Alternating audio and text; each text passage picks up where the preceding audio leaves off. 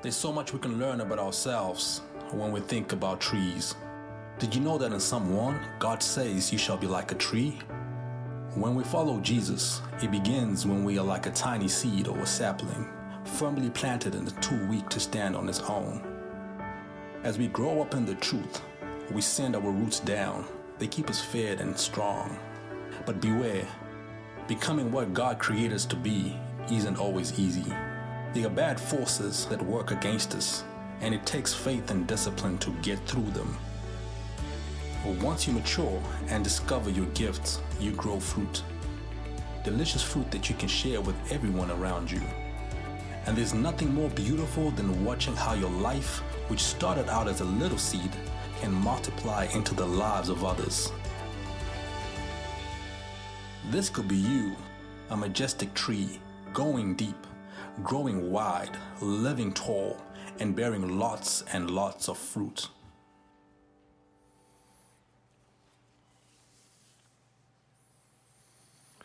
Well, good morning. Today we continue in our spiritual formation series, and uh, we're about halfway done. And so we're getting to the growing phase. And uh, the growing phase is interesting because this is the phase where we talk about how the, the green starts to come out of the earth and the, the plant starts to show some life, and, and it's an exciting phase.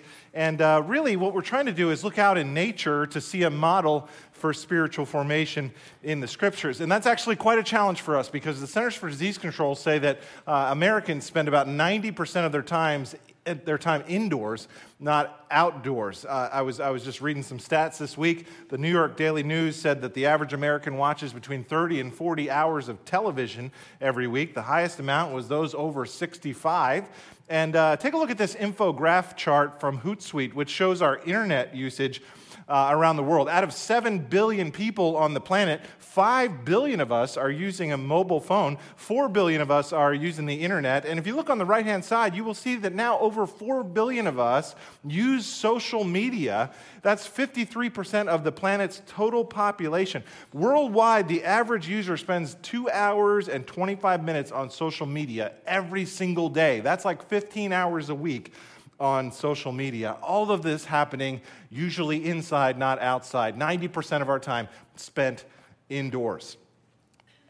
As little as 100 years ago, though, just think about how different life was for the average human being on this planet. Imagine a world where watching television and playing video games or wasting time on social media was not even available to you. Imagine a world where instead of working in an office building most people actually worked outside in nature. Imagine a world where instead of driving in, in an enclosed, climate controlled car uh, to go to work listening to Sirius satellite radio along the way, instead, most people walked or rode a horse or just sort of enjoyed the landscape on their way. Uh, in that world, it was much easier for people to connect with God's creation. As a result, our appreciation for nature, because we spend so much time inside, has depreciated, and many times the lessons out there in nature are being lost on us. Uh, uh, theologian T.M. Moore is one of the few modern thinkers talking about this in his book, Consider the Lilies, a plea for creational theology. He said this He said, Most people trudge through their daily routines of trade and toil, unmindful of the shimmering and beckoning around them. Uh, they take creation for granted. Having shod their feet with the comforts of material existence, they, surfeit themselves with an abundance of things, preferring these rather than any firsthand experience of God revealing himself in what he has made.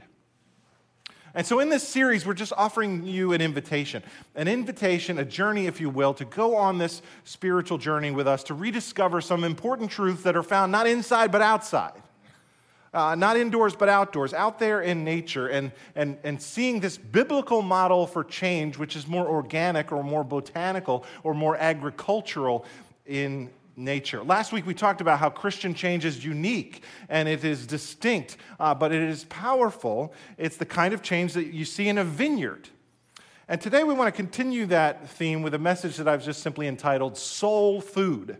Soul food. All plants need food. All plants need nutrients. All plants need water and, and soil and nourishment and sunlight to grow. And so does your soul. In fact, if your soul does not get spiritual nourishment, rather than growing, it may deteriorate and decay. And so in your workbook, I'm on page 89, if you brought that with you, as we enter into rule number six of the spiritual formation process, which is this practice the spiritual disciplines, or you will wither and burn out. Practice the spiritual disciplines, or you will wither and burn out. And so, for this topic, we're going to look at a well known story in Luke chapter 10. If you have a copy of God's Word, you can join me there, where we meet two women uh, in this story named Mary and Martha. And throughout the message, you'll see three movements today. We're going to see the problem, and then we're going to see the solution, and then we're going to see the application. The problem, the solution, and then the application. So that's where we're headed today, but why don't we ask the Lord for his help? Would you pray with me together? God, would you help us now to just quiet our souls for a moment? As we look at your word, would you free us from distraction? Free us from anything that would prevent us from hearing from you right now. You have our attention. And we would invite you to speak, Lord, for your people are listening. We ask that for Christ's sake, for his reputation. And all God's people said, Amen. Movement one, the problem. Before I look at the passage, let me just introduce you to a term you may not be familiar with called hurry sickness. Hurry sickness is a behavior pattern characterized by constant, continual rushing and anxiousness. In the, in the magazine Psychology Today, they describe it this way it is a malaise in which a person feels chronically short of time and so tends to perform every task faster and to get flustered when encountering any kind of delay. If you're wondering if you have hurry sickness, it would probably look like this. If you go to the ShopRite or the grocery store and you get into the shortest possible line on purpose, and then when you're in that line, you look over at the line you would have been in to see if it's going faster than the one you chose to see if you, you may be suffering from hurry sickness. Similar situation, choosing the lane at a stoplight. You get the idea. This is hurry sickness, and a lot of us understand what this is like in our day. But let me tell you, it's not good. Hurry sickness can do violence on the soul. It's not a new problem, it's an old problem. Uh, Jesus addresses this problem in Luke chapter 10. So now let's take a look at that passage. The word of the Lord says this Now, as they went on their way, Jesus entered a village, and a woman named Martha welcomed him into her house. And she had a sister called Mary, who sat at the Lord's feet and listened to his teaching. But Martha was distracted with much serving, and she went up to him and said, Lord, do you not care that my sister has left me to serve alone? Tell her then to help me. But the Lord answered her, Martha, Martha, you are anxious and troubled about many things, but one thing is necessary. Mary has chosen the good portion, which will not be taken away from her the word of the Lord. One thing is necessary. One thing is necessary. Here is a contrast. It's a contrast between these two women. Uh, these two women are both Jesus' friends, and they are very different. They are even opposites. You got anybody in your life that's so different from you, that's so opposite from you? And if you're honest, sometimes they drive you a little crazy because of those differences? I know what you're saying. If you're a Martha uh, and you have a Mary in your life, you're always looking at Mary like, would you please hurry up? We got places to go. We got things to do. And if you're a Mary and you have a Martha in your life, you're always feeling like this person is bossing you around. You're just so bossy. Everything is so controlling with you. You're too bossy. Now, these two people, Mary and Martha, indicate kind of patterns that we experience not just in the world, but sometimes in our own hearts. People who are like Martha, you don't like this story. You hate this story. This is like your least favorite story in the Bible. People who are like Mary, you love this story. Like, this is your story. Like, finally, we're getting to this story. I've been looking forward to this story. Martha, Martha, she shows her love by doing things. You know that book, The Five Languages of Love? She shows her love by the acts of service that she does. That's Martha right here. She's action oriented. Martha says, Actions speak louder than words, right? That's Martha. But Mary's, they show their love by listening, by spending time, but they value relationships. Martha's value responsibilities and worry about all their responsibilities. Mary's worry about their relationships. Martha, Martha's oftentimes can't sit still. They have an endless to do list. If you sit down and watch a movie with a Martha, she'll get up from the movie 10 times while you're watching the movie. I gotta go check on the laundry. Let me just smudge this thing off the TV. Oh, I gotta go do this and that. Martha cannot sit still. Endless to do list. And the world needs Marthas. Uh, Martha holds on to her phone, checks it all the time. She knows that she's needed. People need Martha. Mary, she doesn't even know where her phone is. Her phone is, is buried under the couch. Uh, it's definitely not charged up. Mary is just not really keeping track of her device like she should. You know what I'm saying here, right? Martha is usually the boss in life, wherever she goes, very bossy. Marys don't like to be bossed around. You can ask her, you got to ask nicely, though. You can't be bossing Mary like that. Martha says, There's no time for that. We got to get this done. Marthas don't take time for even going on vacation. If they do go on vacation, they bring their laptop on their vacation and they work the entire vacation. You know Martha. Marys don't go on vacation either because they don't have any money to go on vacation, right? Martha says, if, if Martha doesn't cook, Jesus doesn't eat. And Mary goes, Look, Jesus can take five loaves and two fish and feed a stadium if he wants to feed these people. You know that movie Frozen? This is a good example of the two character types, right? Elsa is Martha. She's the leader. She's struggling. She's always stressed. She's always working hard. Mary, do you want to build a snowman? Martha's like, no, I don't. There's no time for snowmen. Now, both of these women were God's friends. And if we're honest, we can be like each of them in different relationships at different times in our lives. But there's a particular way that we need to consider what Mary has to teach us in this story because Jesus is commending her for something. And in this passage, the something is that she's spending extended time with the Lord Jesus, which is that one thing that's necessary. See, Martha she took the right first step and invited Jesus into her home. But though he was in her home, when he arrived, she didn't take time to spend with him. And that's like many of us. We have invited the Lord Jesus into our lives. And now that he's here, we just simply don't take time to spend with him. But this one thing is necessary. Sometimes we think, God, I'll have time for you later. Maybe when the kids leave the house, maybe when I finish school, when I accomplish this or that, I'll have more time then. I'll spend time with you, God, then, not today. Too much to do today. But let me ask those of you who are wives in the room if you're married, how would you feel if you said to your husband, honey, we need to talk? And your husband said, well, honey, I have to work. No time for talking. No time for that. I got to make money. I'm busy at work. Ladies, what would you say? You might say, Well, honey, nothing wrong with working, nothing wrong with the money. Please bring home the money. but if we don't have each other, if we don't have this one thing, then all of those other things aren't really worth it, right? One thing is necessary, the Lord Jesus says. This is the relationship with God that we, we have to cultivate. We have to nourish it like a plant needs nourishment in a garden.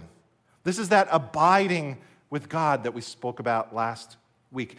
Like any relationship, hurry can get in the way. You can't really listen to somebody in a hurry. You, you can't really spend time with somebody in a hurry. You can't love someone in a hurry. I heard about this conversation with this guy, John. He was a pastor, big church, mega church in Chicago, uh, author, great speaker huge ministry. And he called his friend Dallas Willard, who often writes on spiritual formation. John was just getting too busy in the ministry. He was overbooked. He was getting sucked into the pace of this huge megachurch in Chicago. And in that busy city and all the demands of the ministry, he calls his friend Dallas and he says, Listen, Dallas, I am stuck. I'm stuck. I don't know what to do. I'm running ragged here. My calendar's out of control. My schedule's out of control. Do you have any advice?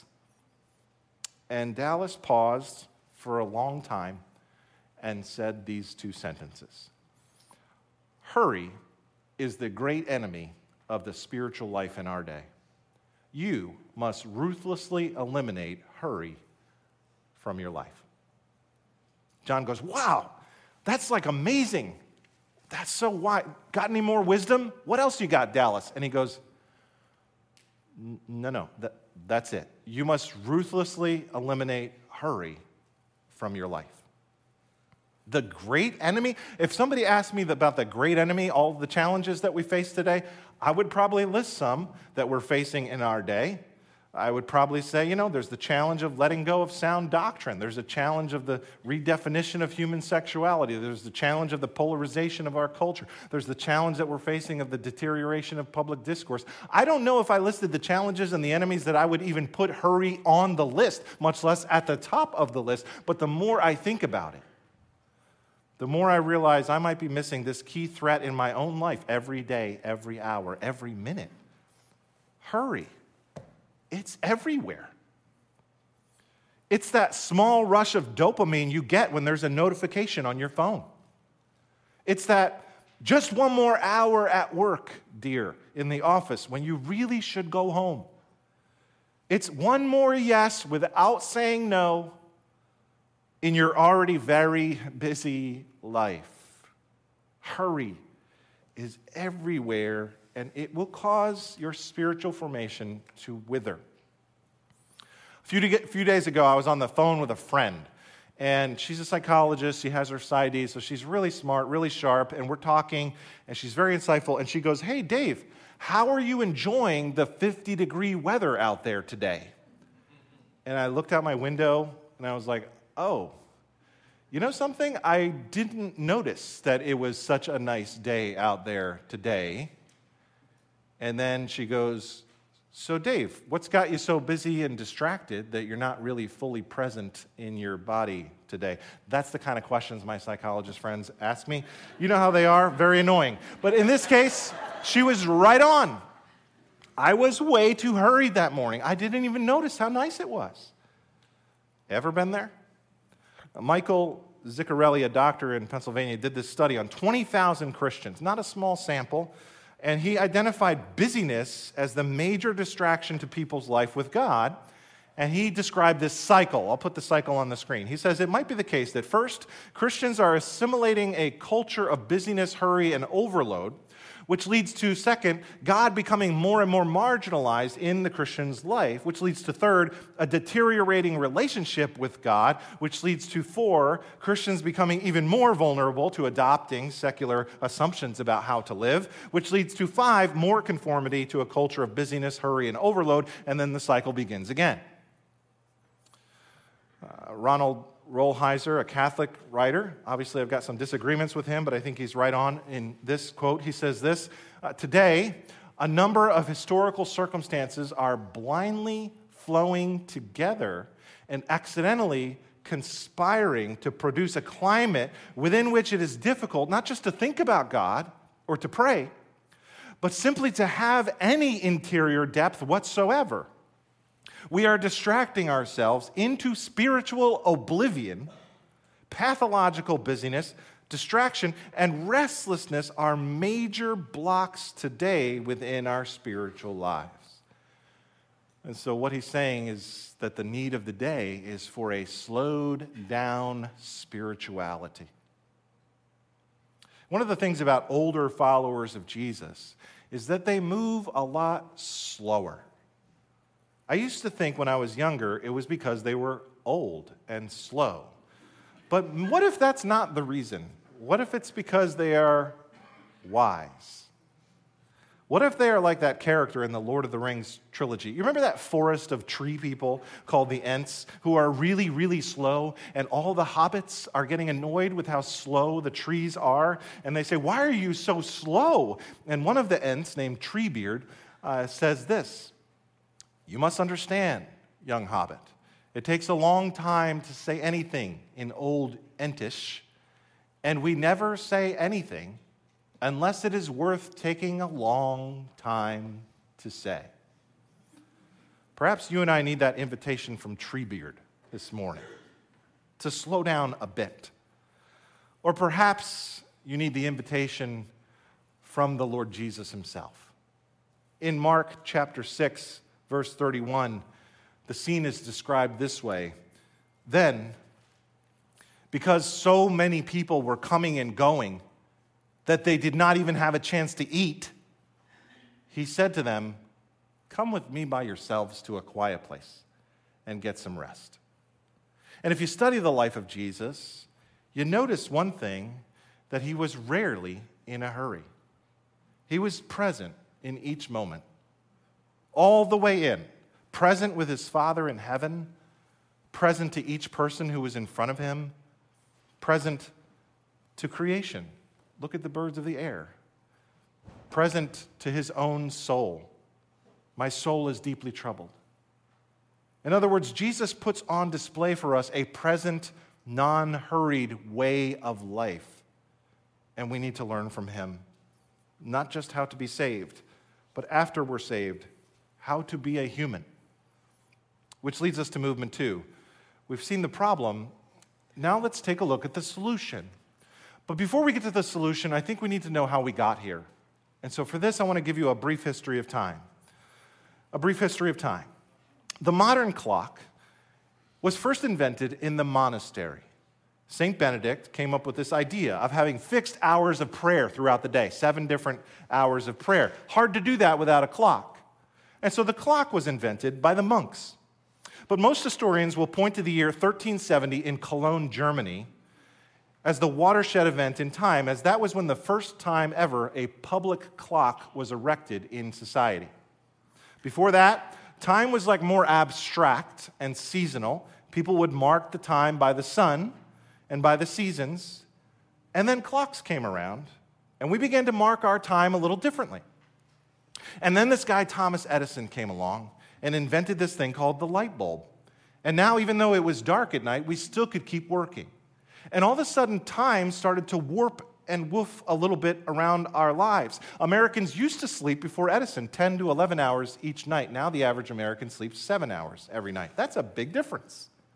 And then on the heels of Edison came the entire Industrial Revolution. In the 1900s, more and more labor saving devices came into our lives appliances like furnaces and dishwashers and washing machines and everything. They were supposed to all combine together to save us more time. Uh, just imagine how much time I would spend if all winter my family had to depend on my fireplace or a wood burning stove, and, and, and I had to do all that chopping and splitting and burning wood. That would take a whole lot of my time. Think of this we used to have to write letters to people across the globe. And we would wait sometimes weeks, months to hear a response from that same person. Now we just take out our phone, pull out WhatsApp, and we could text somebody in India and they text us right back in the next second. It's amazing. Now consider this we are more efficient now with our time than ever in the history of the world. In fact, in the 1960s, there were these social scientists that were making these predictions. They're really actually quite hilarious. They said things like, at this rate, by the year 1985, our leisure time would actually start to be too much. They said the average American would start to need to only work like 22 hours a week, and they would only need to work like 27 weeks out of the year. This was their prediction. It's kind of funny, isn't it? Can you even imagine that world? And then came the year 2007. In the year 2007, when the history books are written about us, I think that they will point to this year as a key inflection point, just as key as all the other ones on the, on the screen there. 2007 was the year that Steve Jobs launched the iPhone.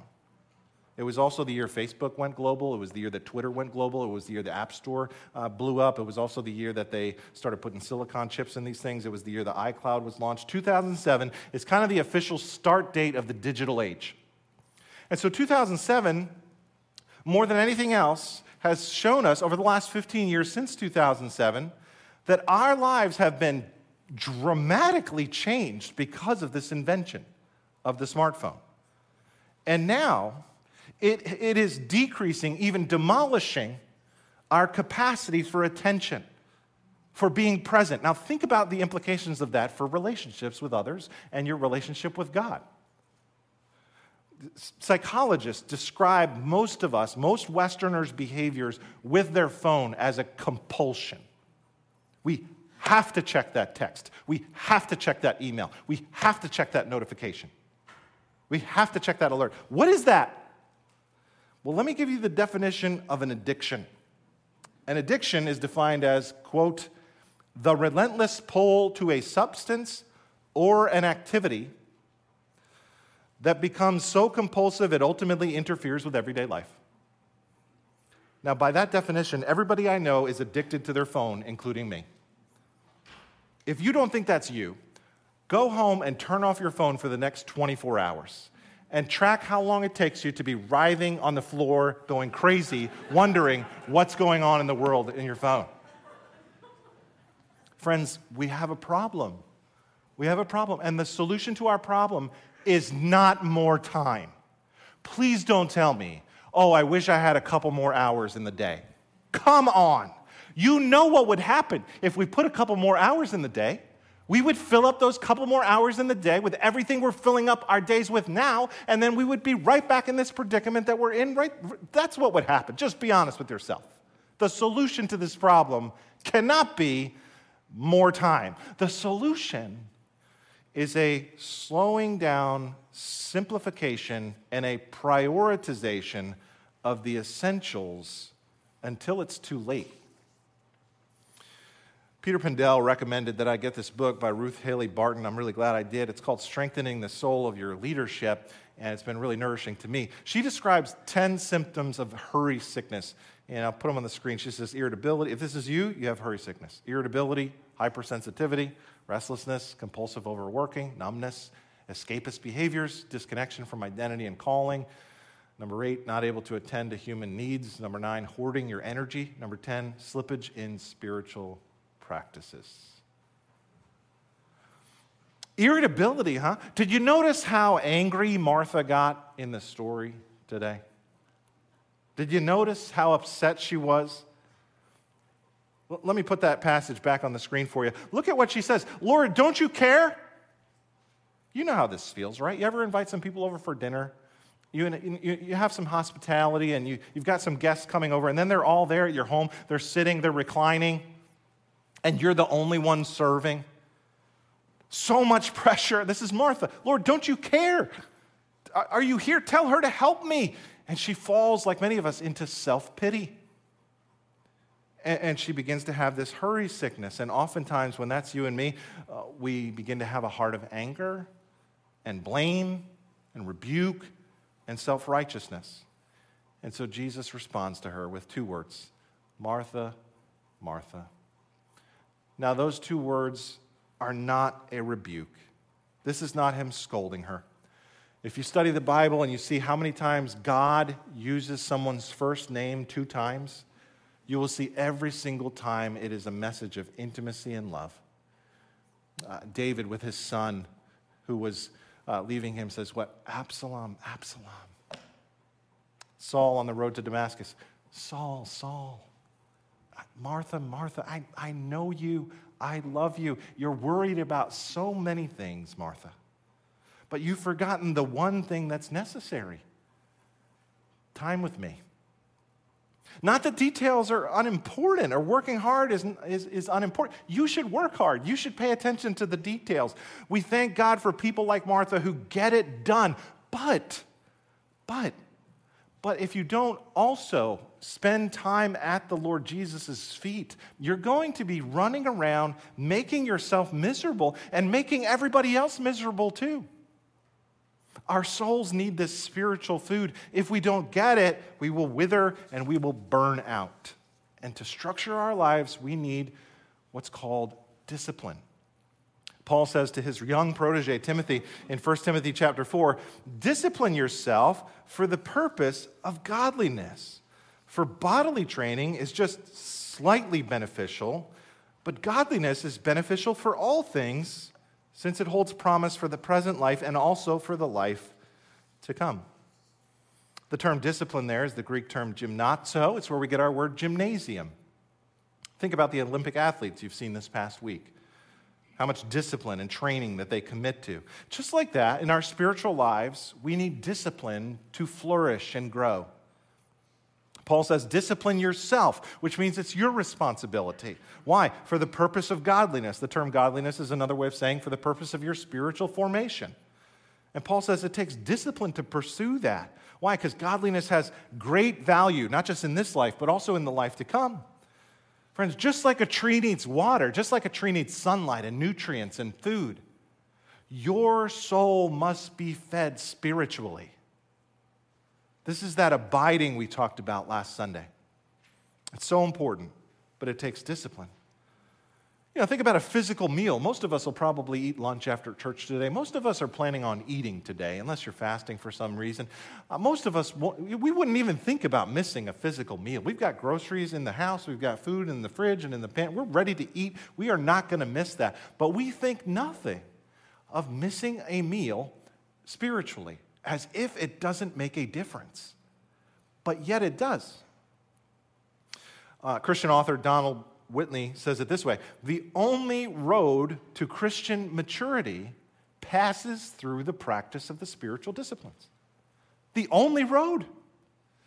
And so, this is why we want to spend a little time on this. What, what are those disciplines? If you have your workbook, open it up to page 91. You're going to see a list of the classical spiritual disciplines there that are found in the scriptures. Notice in your workbook that there's two different columns there's the disciplines of abstinence which means you abstain from something or you refrain from something like fasting or solitude, refraining from time with others. And then there's the disciplines of engagement. These disciplines are you taking advantage of something as a spiritual source of food, like Bible reading and prayer. Take a moment and just notice the disciplines, the classical disciplines on that page if you have your workbook.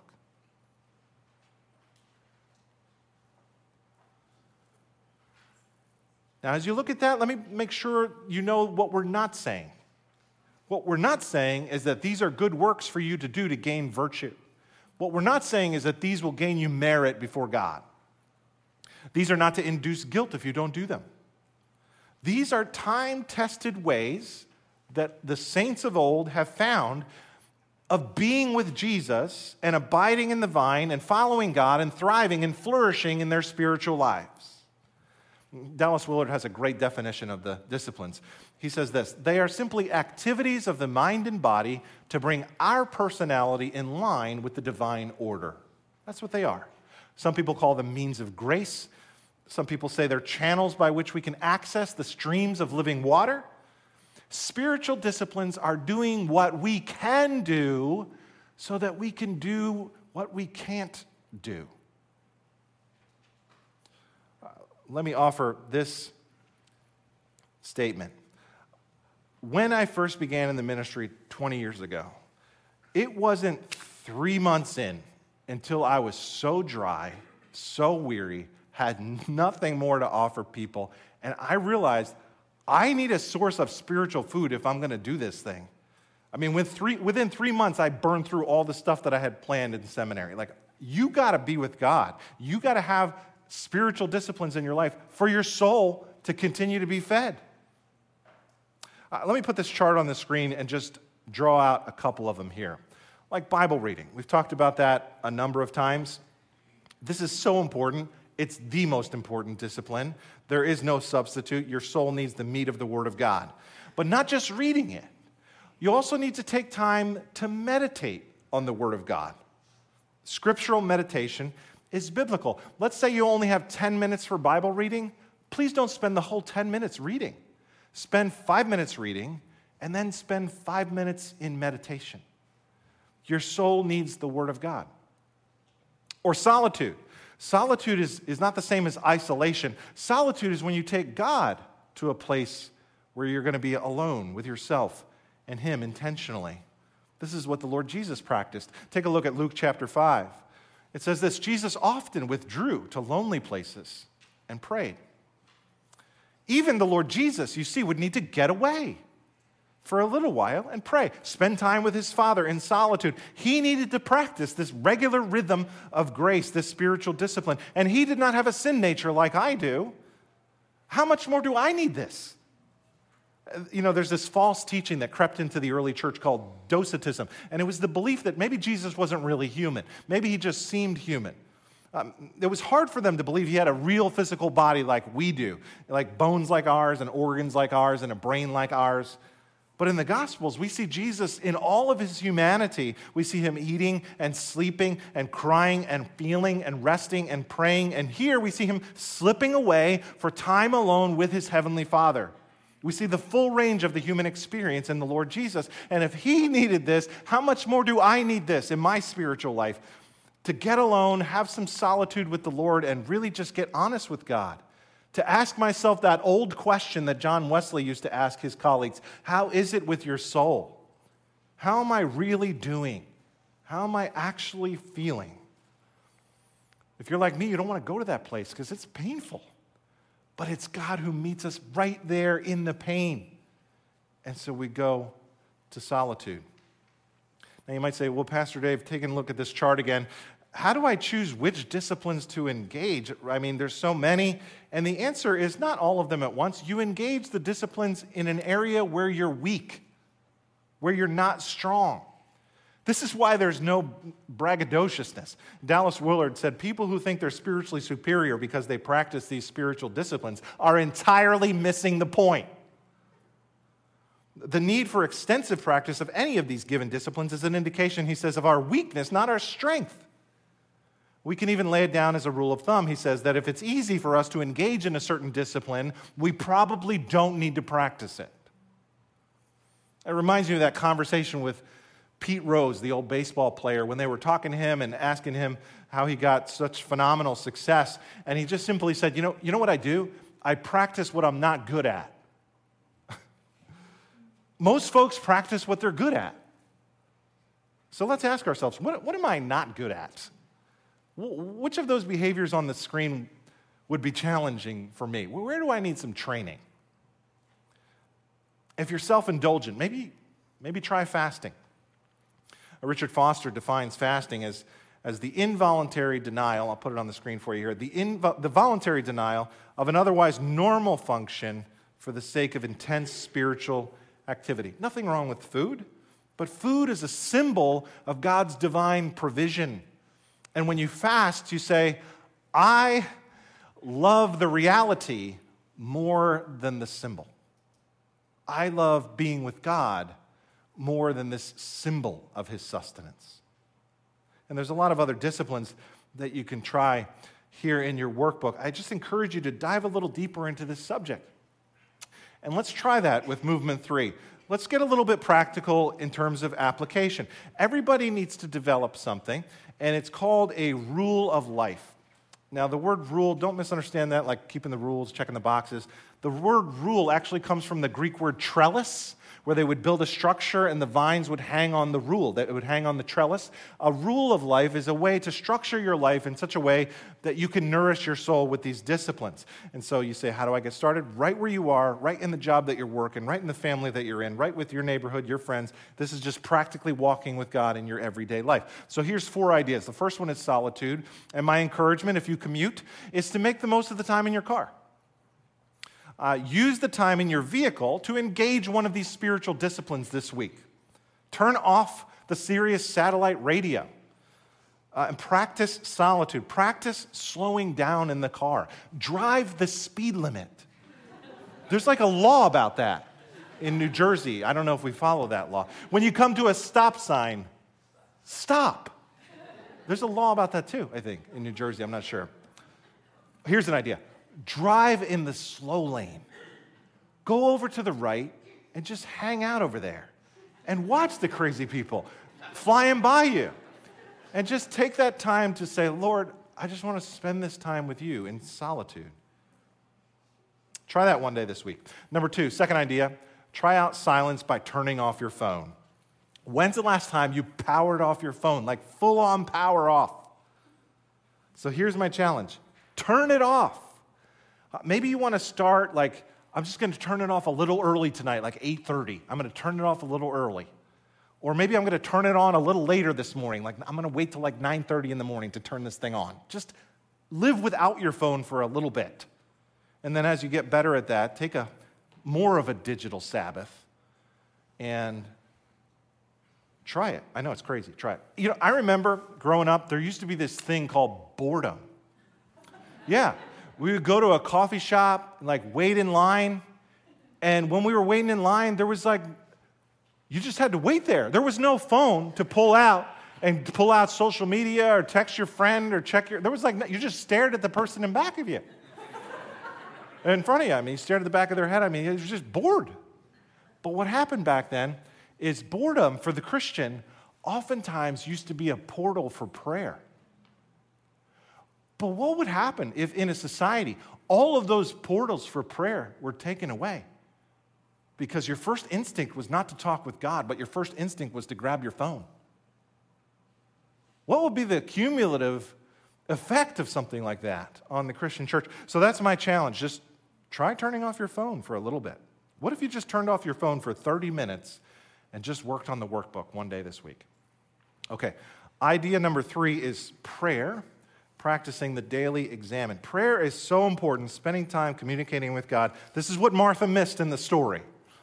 Okay, so at the end of your chapter this week, there's, a, there's a, an exercise called the Daily Examen. It's hundreds and hundreds of years old. It's a very famous classical prayer. It's a way of engaging with God. It takes you like 15 minutes. So you sit there and you quiet your soul and you take a few breaths and then you spend some time in gratitude with God. And then silently, you just kind of review your day and you think about the last 24 hours. And you notice if there was any shortcomings in your life. And you ask God to show you that, areas to grow. And then you commit to God to work on that in the next day. Daily exam. 15 minutes. It's a powerful exercise. The workbook will walk you right through it. I encourage you to try that out. Final idea, idea number four pay attention to interruptions. This will help you combat hurry sickness. Some of the best moments in your life are interruptions. These are opportunities that could be a moment from God to you to meet with someone, or talk with someone, or bless someone, or serve someone, or display love for them. And if you're too hurried and harried, you won't take advantage of that interruption. John Wesley used to consider every interruption in his life a divine appointment. Okay, so that's four ideas. Now, everybody just take a deep breath with me. I know that was a lot. It's more of a practical message, some ideas. I don't want you to get overwhelmed with this. Just think of one thing. What's one idea you heard today that you could put into practice in your life this week? What's that one thing that God is prompting you toward that you heard about in the message today? And you go, I'm, I'm going to try that this week and feed my soul. What is that one thing for you? This is not a judgment. This is an invitation for you. And I know this is not easy. This is hard. I don't do this well. I'm right there with you. I'm raising kids. I understand the demands of work. I get it. It's hard. But everything worth doing in life is hard. And if Jesus were here, right here in 2022, I think he would be going a little slower than we are. And maybe he would come to you and come to me, and he would say your name two times. And he would say, You're so worried about so many things, but don't forget, there's one thing that's necessary. Eugene Peterson, who translated the message, has this great way of summarizing Jesus' great invitation in Matthew chapter 11. As the worship team comes, let me read this invitation for you today. It reads like this Are you tired, worn out, burned out on religion? Come to me and you'll recover your life. I'll show you how to take a real rest. Walk with me and work with me. Watch how I do it. Learn the unforced rhythms of grace. I won't lay anything heavy or ill fitting on you. Keep company with me, and you'll learn to live freely and lightly. Friends, practice the spiritual disciplines or you will wither and burn out. And Heavenly Father, how grateful we are that though we live in such a frantic, harried pace, it's no wonder our souls are tired and weary. Would you help us to find a way to connect, to bring some balance into our lives, and especially back into our relationship with you? Would you help us to turn our eyes on Jesus? Would you help us to look full in his wonderful face? And may the things of earth grow strangely dim in the light of his glory and grace. In Christ's name we pray. Amen.